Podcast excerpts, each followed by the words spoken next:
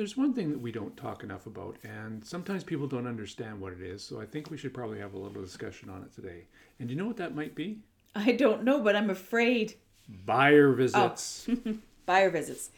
Buyer visits are an Ontario thing. You don't get them all across the country nor across the world, but they are an Ontario thing. As a buyer, your realtor may include in the contract one buyer visit prior to closing. Sometimes two. Sometimes two, normally one, and sometimes not at all. It's not a legal requirement, it's just something that uh, people have gotten used to doing here in Ontario. Um, a lawyer will tell you to use your buyer visit one or two weeks before closing just to make sure that the property is generally as when you saw it, providing wear and tear. But you want to make sure there's no big damage done, that the appliances are all there as when you saw them. Still taking care of the place the way you saw it, and things of that nature.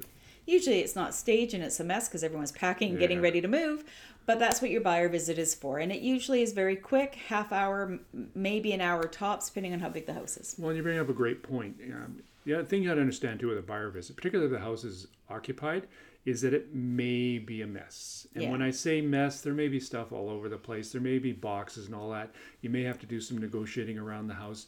Understand that the people are actually getting ready to move, so it may not be as clean as pristine as you saw it. But again, it's just to make sure that uh, things are in order like you viewed them when you first uh, when you first bought the property.